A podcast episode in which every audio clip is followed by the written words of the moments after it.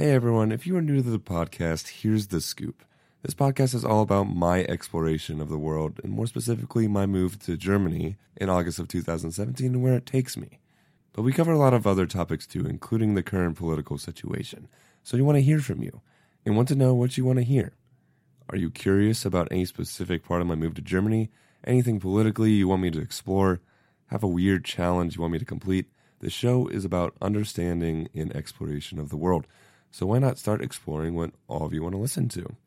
Write us a message at oysteryourworld.com in the Talk to an Oyster section or email me directly at nathan at oysteryourworld.com and let us know what you're thinking so we can make this show great for you. And who knows, I might even just bring you on the show, which is a win win for everybody. All right, back to the show. Welcome to Oyster World. 欢迎收听 Oyster World。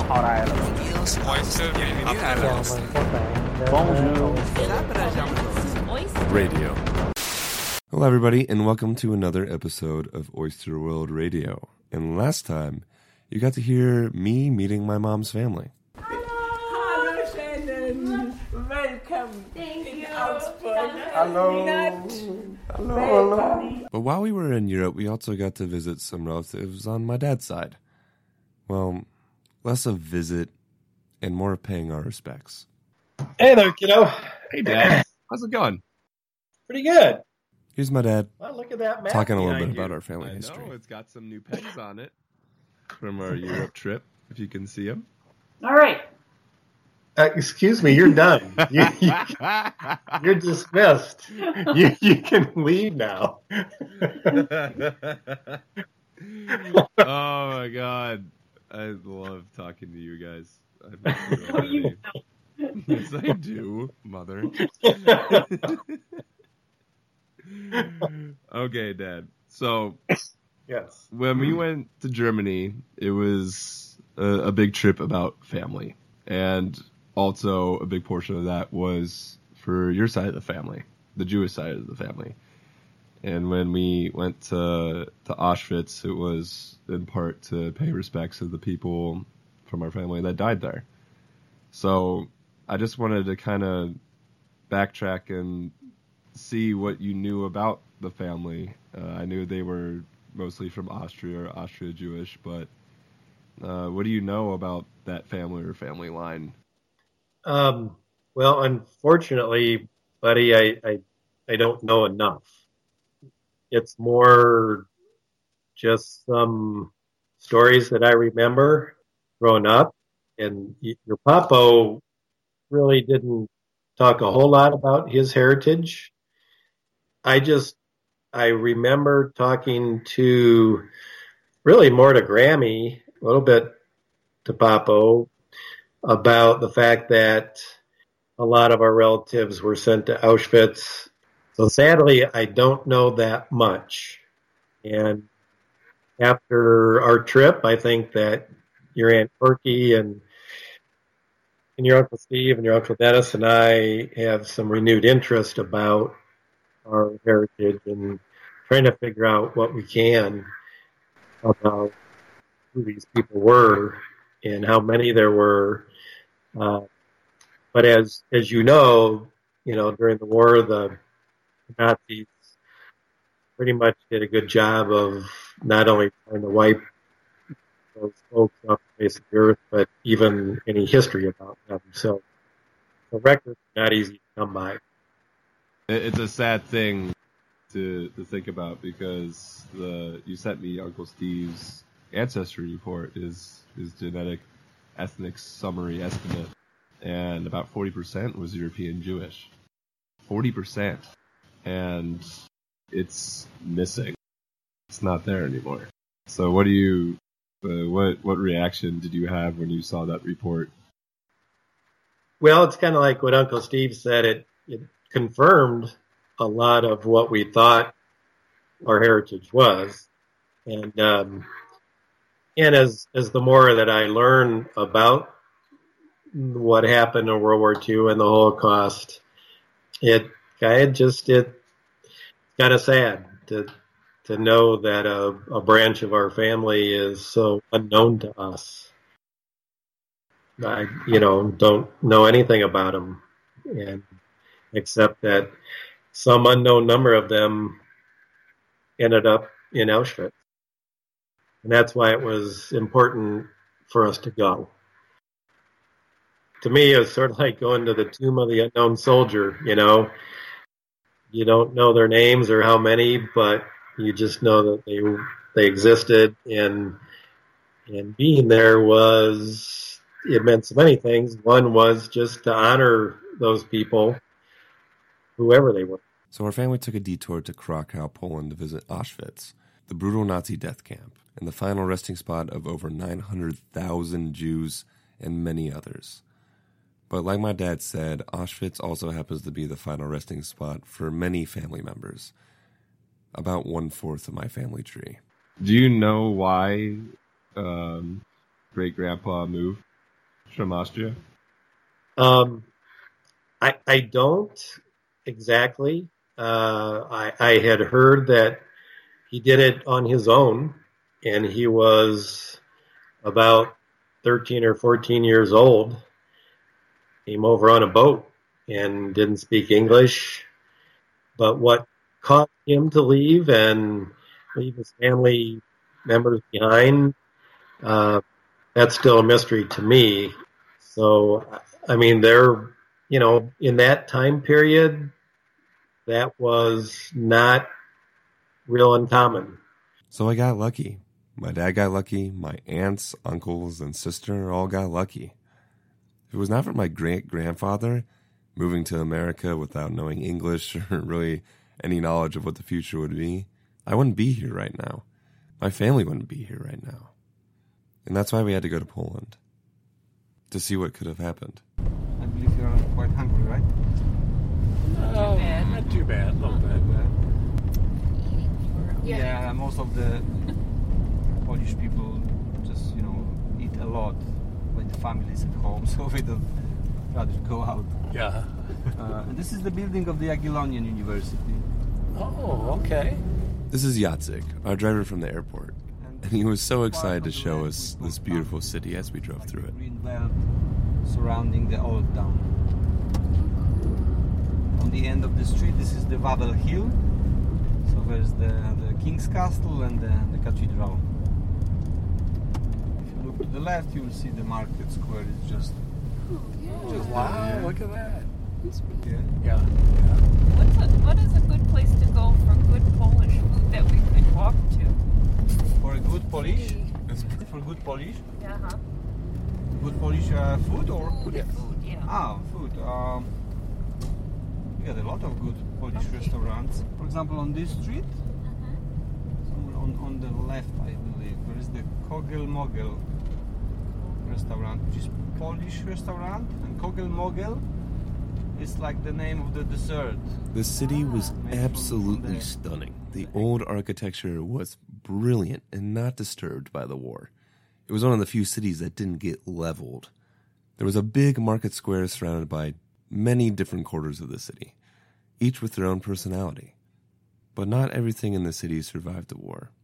The Jewish quarter was empty. my fault. This I'll is my fault. It's like every time. I'll survive. That's good. The day had finally arrived, and we all sat down to a breakfast right before we headed out. So, how are you guys feeling going into this? More I- coffee before that conversation? I'm completely okay with it. I mean, I'm ready for the deep dive. Not exactly sure how I'm going to react. Yeah, the- I, uh-uh. I mean, I, I think it's gonna be interest. It's gonna be a lot of emotion because it's just so horrible. Right. I mean, it's real. It's not some haunted house, you know. Yeah, you learn about it so often. And this is a, where it actually happened. This is the biggest one, This isn't is- it, honey? Where the most people lost their lives. And you know, somebody said, was it Shannon was talking about the energy? Yeah. How the, it's so heavy there Right. that you feel the heaviness. So I actually got that when we went to the Children's Museum. They had the Holocaust, like a very small display of the Holocaust. I mean, I- I think the children's shoes, that about, I lost it right there. So, but it's good not to forget. That's the main thing. Right. That also brought up Hitler's view to why we were here in the first place. to the credit of American farmers, the, the, the vision, the dream was to feed the world. And that was starting when it said Hitler didn't believe the science. He said no. He said that there's so much, only so many resources in the world. And his view was we want them all. And you get the you get the leftovers, No, you don't. Maybe. Oh, Maybe. he didn't even care. You only- It was all only if it benefited us. You were working. I mean, And he made he sense. started telling the people that we're the best people. We are the best people. Yeah. Well, listen, we better get going. It is uh, 30. So we have 10 minutes. Uh, I'm not ready. Right. So let's get back up, and we're, Right. we're supposed to be leaving in about ten.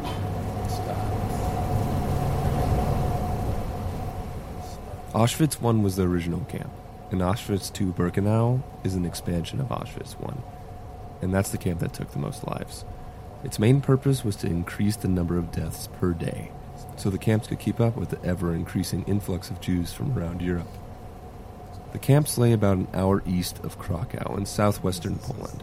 As the 20 of us packed into the tour van and drove through the countryside, I couldn't help but notice how nice and beautiful the countryside was large forests of small rolling hills, it was hard to believe that such an atrocity could happen in such a beautiful place.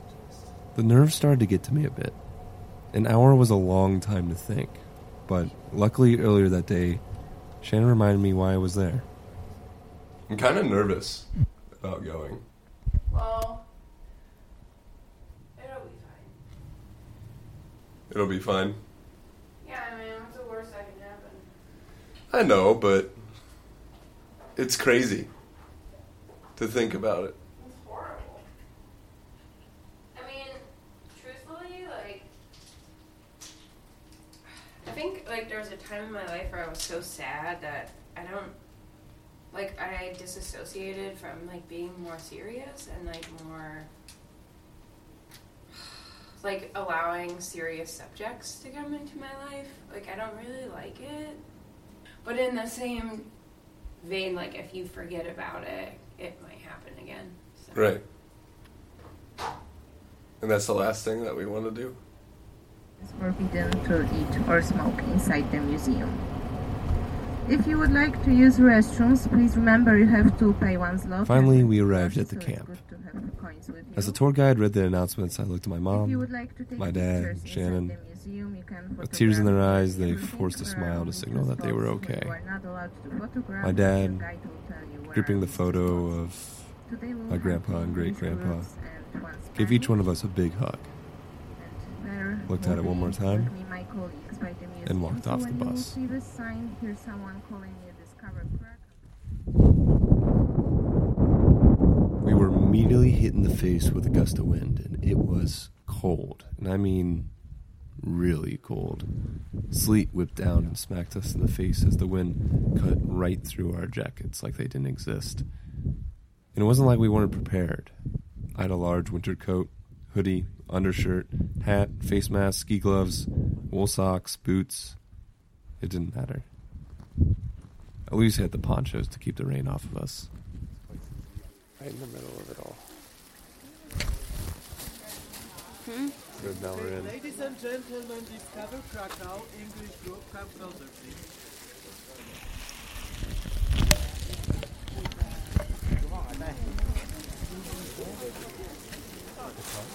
Cold.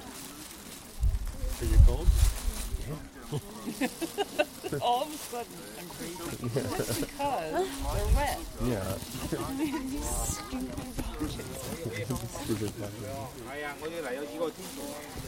Fashion show. Stopping a little bit.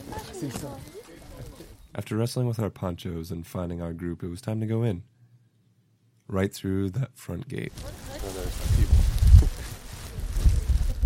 Arbeit macht Work makes free. Last words. You know what that means? me. Arbeit macht frei. Those famous words. For something so iconic, it was rather small. Just an iron sign on top of the front gate. But its meaning carried the most weight. And it took a toll on those that passed under it. Like a really sick feeling. About this sign.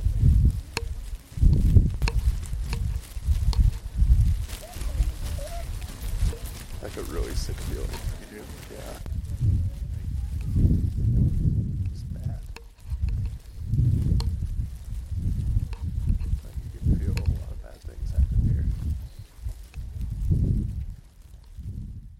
The first camp, Auschwitz 1, was small in comparison to what I had in my mind. Identical brick buildings filled the blocks that small dirt roads created. It was no bigger than the size of a small village, and the architecture of the building made the place seem almost normal. Almost. Large fences surrounded the camp and looked impenetrable.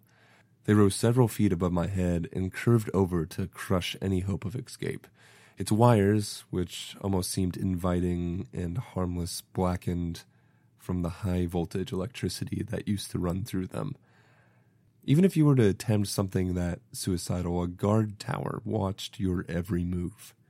No matter where you were, there was a guard tower and high powered rifles standing at the ready. There are many ways to die in Auschwitz.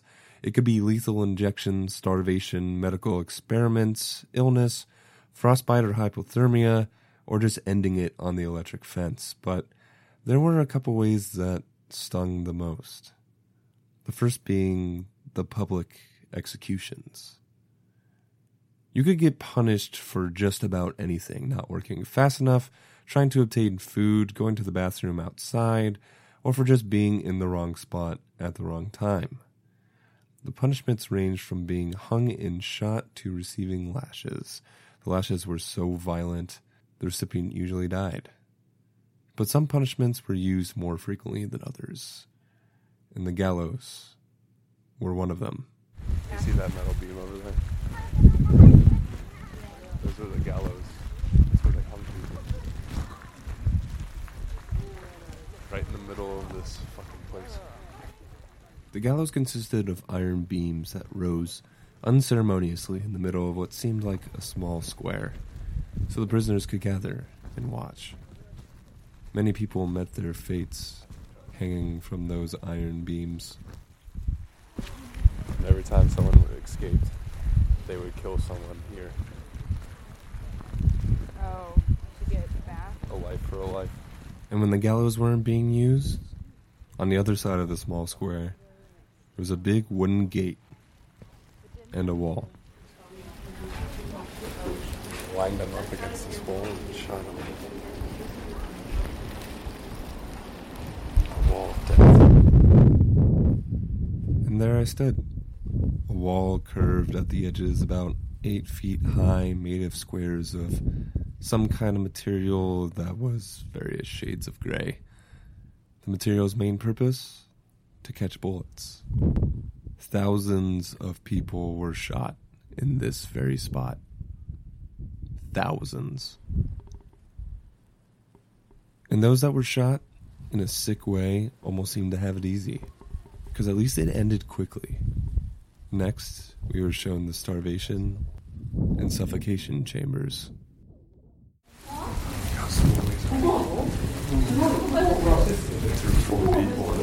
How many? Four. In each one? Yeah. The suffocation chambers were small, about the size of a small chimney, and the walls were brick. No light or airflow for the four unlucky residents of the cell. They were left there, in the cells for hours, days even, and many never made it out, slowly dying from the lack of oxygen. Starvation cells.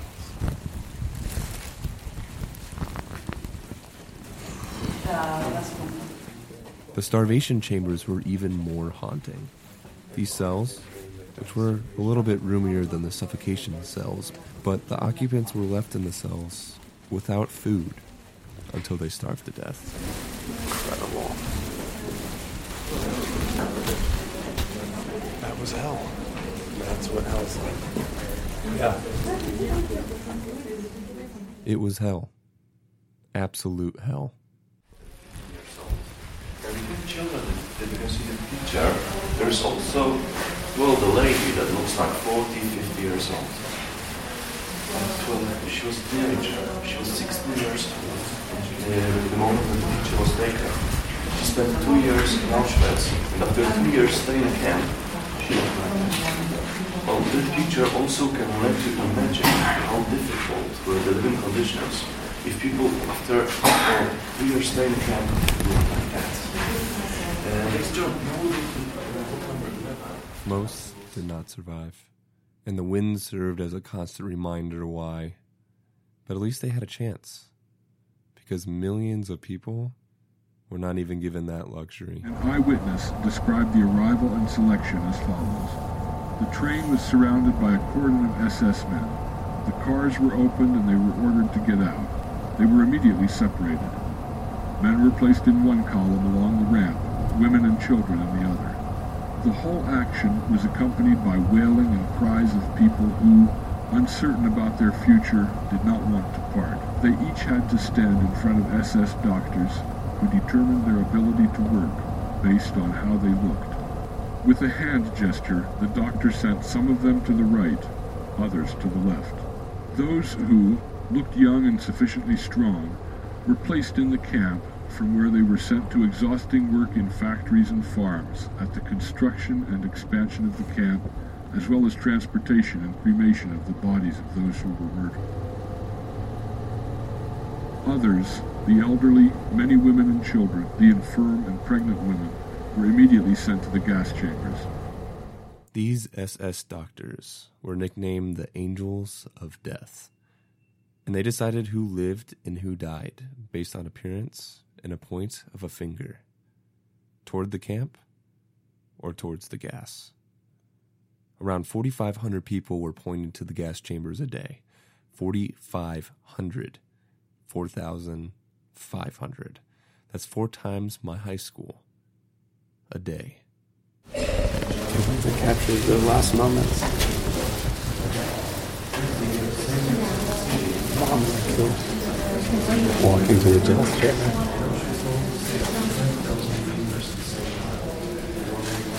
They're just kids. They're just kids.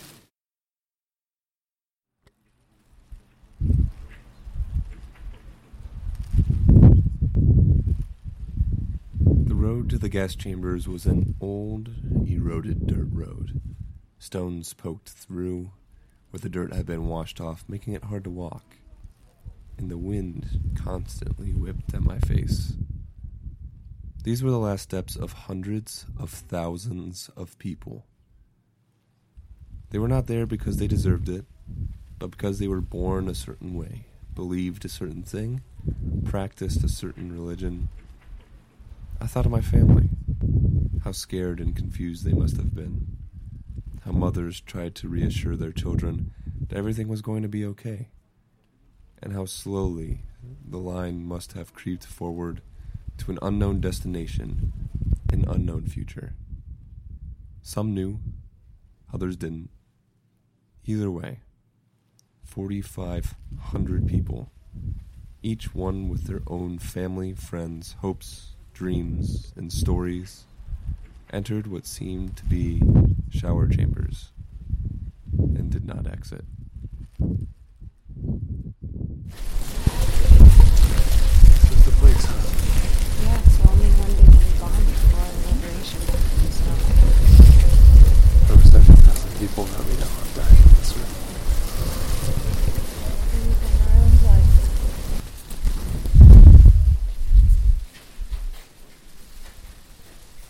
The chambers were dark, and the air was stale from the lack of airflow.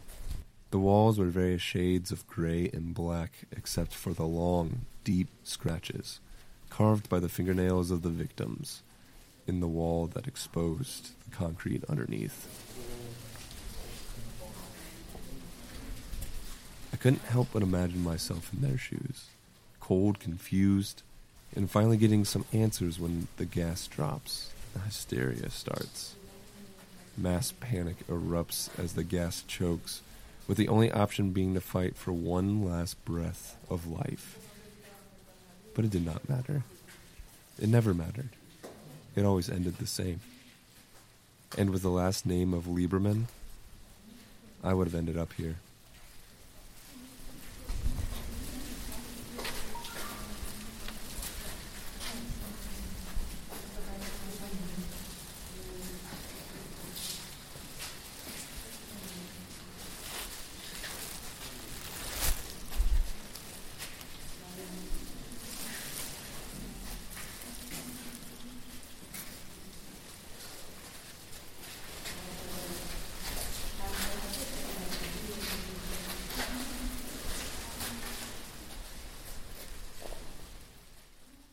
That's when it hit me. The true horror of Auschwitz. It was designed. Every process was thought about, every inch of space utilized, every resource saved. This was no haphazard attempt to solve the Jewish question, but a feat of manufacturing and efficiency. Yeah, I, still, I think that's probably the hardest part of this whole thing was when I was talking to Shannon, how well designed everything was. It was just to a T. Everything was so efficient. You gave the prisoners ex- the bare, bare minimum to survive for so long. Right. They did it in like the cheapest way possible. Yeah. It was a factory, run on as few resources as possible, but with maximum output. Even the mental health of the SS guards was taken into account. They tracked the pattern of how people died in the gas chambers so they could place the door to the crematorium in the most efficient spot to burn the bodies as quickly as possible. And here's the real fucked up part extremely intelligent people sat around a table together and planned this place. They brainstormed, they drew up concepts, they brought in psychologists and engineers, tested the gas, iterated their ideas, knew what resources they wanted to save and send to the war effort. They thought about this place for a long time and designed its horror. And the factory churned day in and day out until millions were slaughtered. Millions. Six million Jews. 1.5 million of those children. And two thirds of the Jewish population that was in Europe. That is the population of the state of Missouri. Every last man, woman, and child. And in those numbers was my family. You you brought a picture with you to Auschwitz of Papa and great grandpa. Uh, what was the the reasoning behind that? Oh, just um, to, to be true to honoring our family and um, your papa and my papa.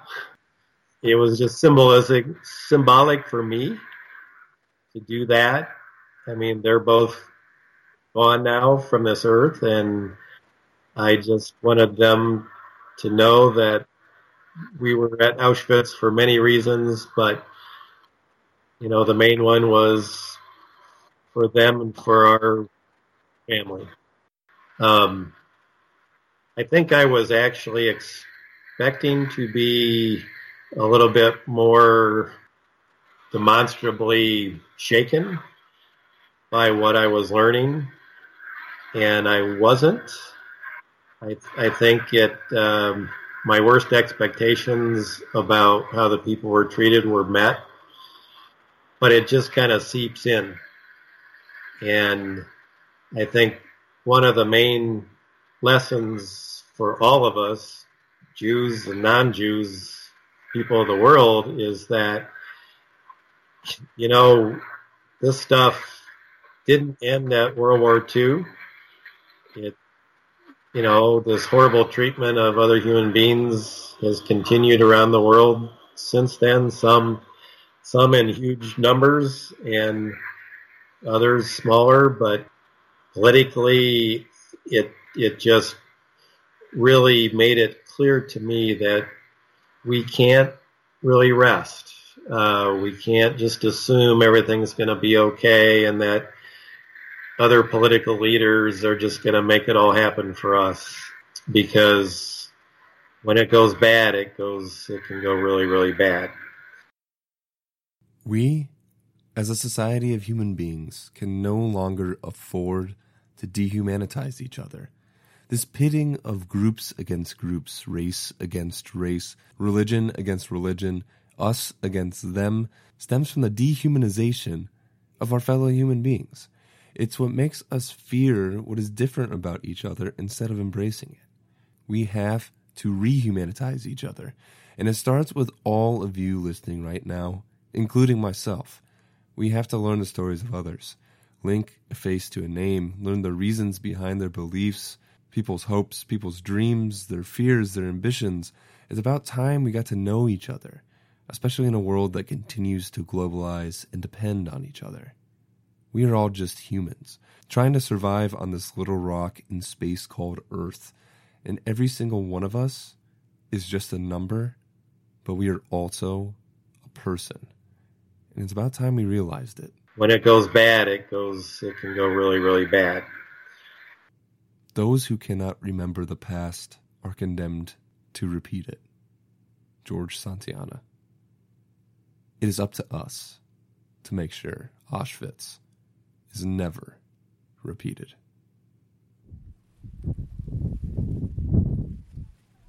Thanks for listening to Oyster World Radio. This has been a production of Oyster World LLC. Special thanks to my family, Rick, Suzanne, and Shannon Lieberman, as well as Discover Krakow and the museum at Auschwitz. I highly recommend them both.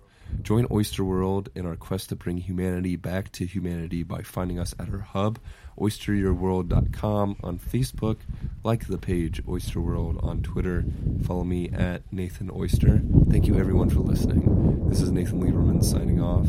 I'll see you again soon.